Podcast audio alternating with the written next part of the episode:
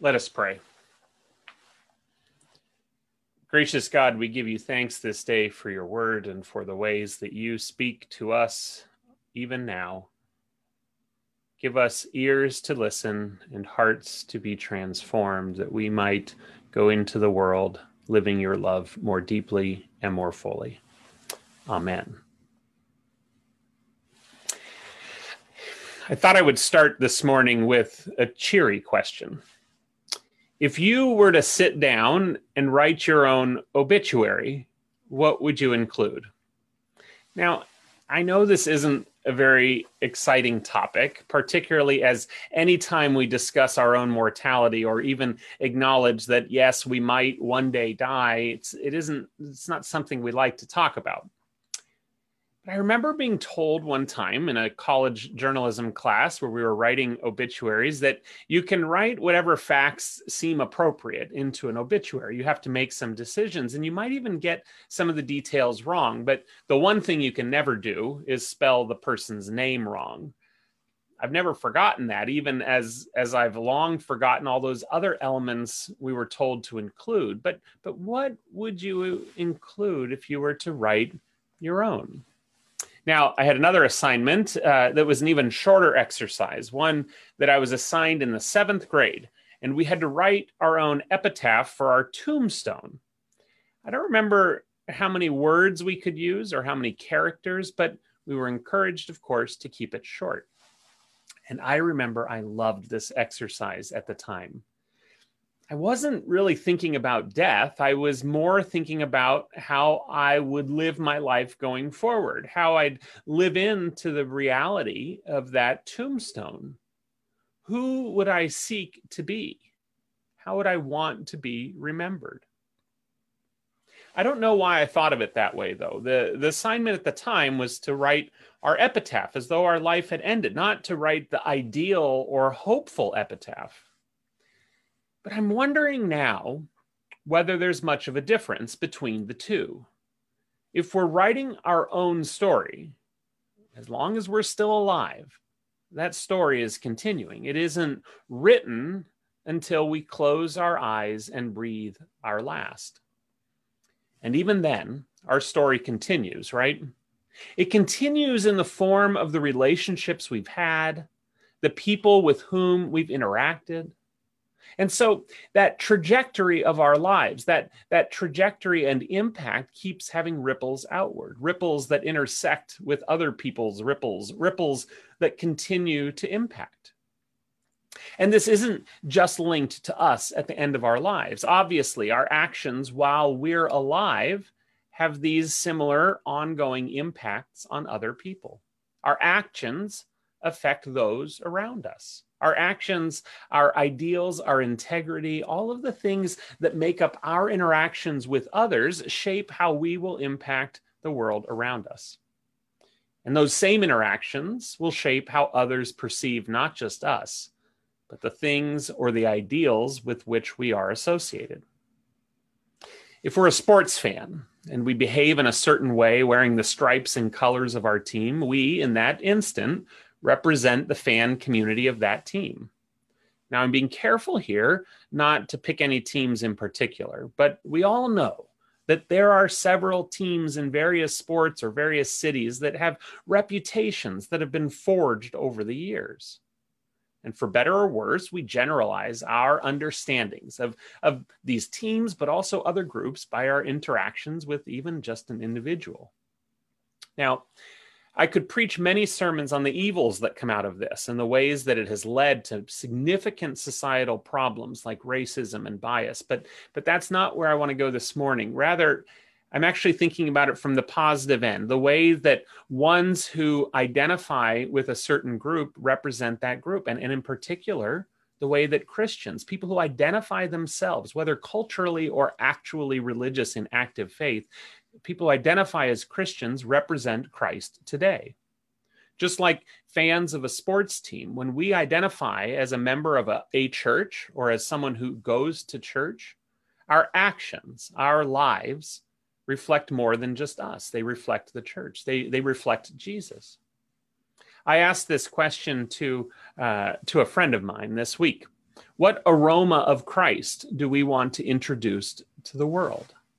What is the aroma of Christ? I remember a friend telling me once, and I and I may have shared this with you before, that she and her husband they they told me that they stopped going to church and and certainly didn't tell people that they had gone to church because they didn't want people to think that they were the type of Christians that many people today were associating with Christians. Even just recently, when self professed Christians were attacking the Capitol in January and doing so in the name of Jesus, my goodness, the aroma they were wafting into the world stunk. And so, what is this aroma that we seek to have? What are the ripples that we want to send into the world? And why? I even often try to ask this question here at church. How do we as a community give off the loving, hospitable aroma of Christ to those who find their way onto our campus?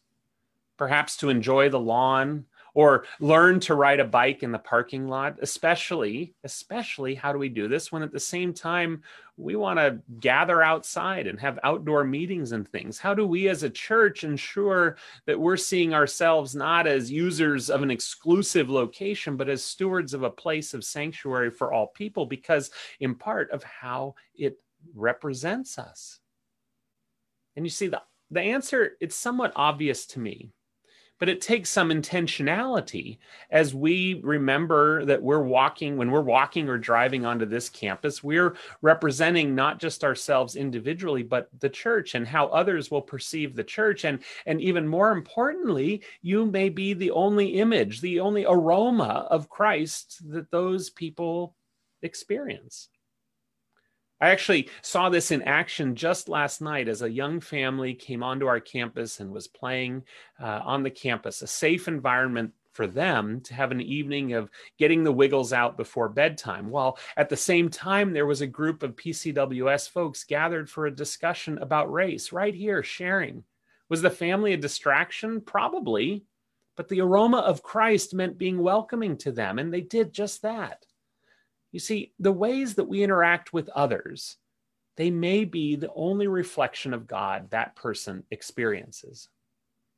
I remember one time I was utterly shocked when I learned that someone I knew from the business world was not just a churchgoer, but a leader in their church. These seemed incompatible. Their actions, their treatment of others, their reputation for being ruthless and uncharitable, not just to uh, people with whom they were opposed, but with people who worked with them.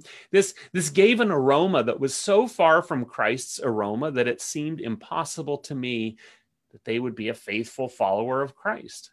Now, I don't claim to know their heart or their relationship with God or their understanding of God. But what I know is that I always hoped that other people wouldn't know that this person was a professed Christian because I didn't want the aroma, this false aroma of Christ, to push them away. Friends, what a strange power we possess as individuals, as parents, as friends, as coworkers, indeed as a church. The early Christians discovered this power quickly they were standing up to those who actually had the power, the governmental power, especially those who controlled the religious rules of the day. Often we get confused when we read, especially in books like Acts, which is really a continuation of Luke's gospel, when we read about those who were fighting against those early followers of Jesus in our texts, most of the time when we read about the actions of, of what are referred to as the Jewish people, it was usually really a small group of people, the people with power, people called Sadducees, who were against really any form of religion that believed in an afterlife or of God's involvement in human action in any way. And these folks had the power because they knew to make deals with the government, the foreign government, the occupying government. And so they had these deals that would protect their power, okay?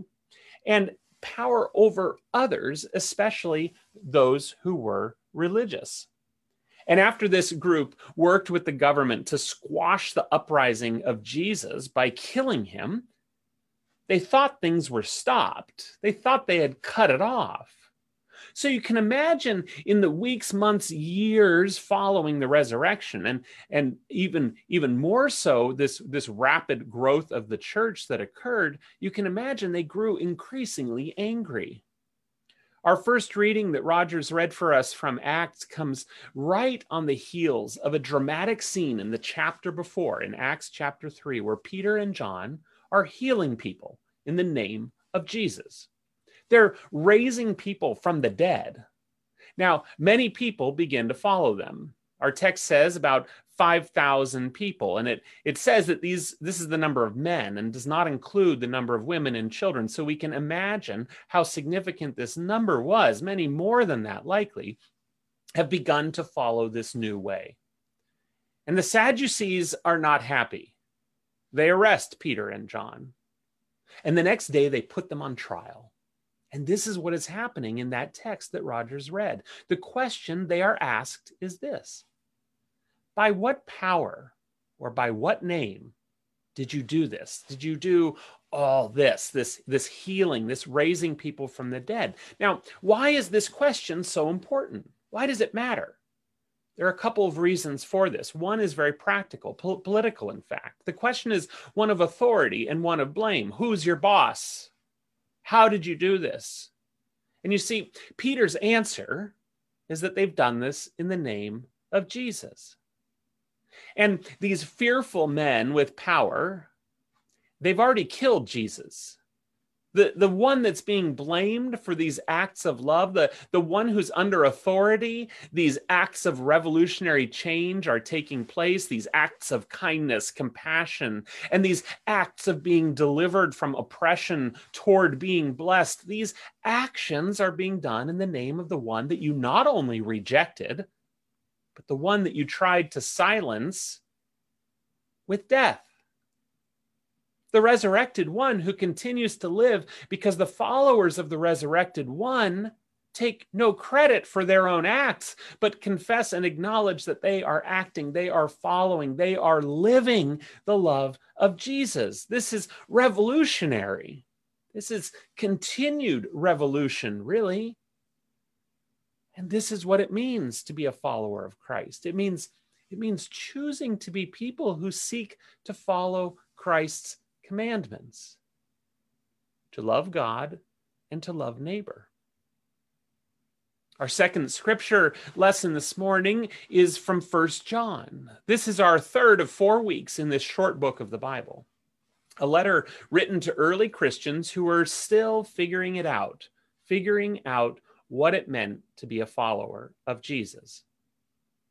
And I'm so thankful that they had trouble figuring it out because it gives us encouragement as well as we try to figure it out.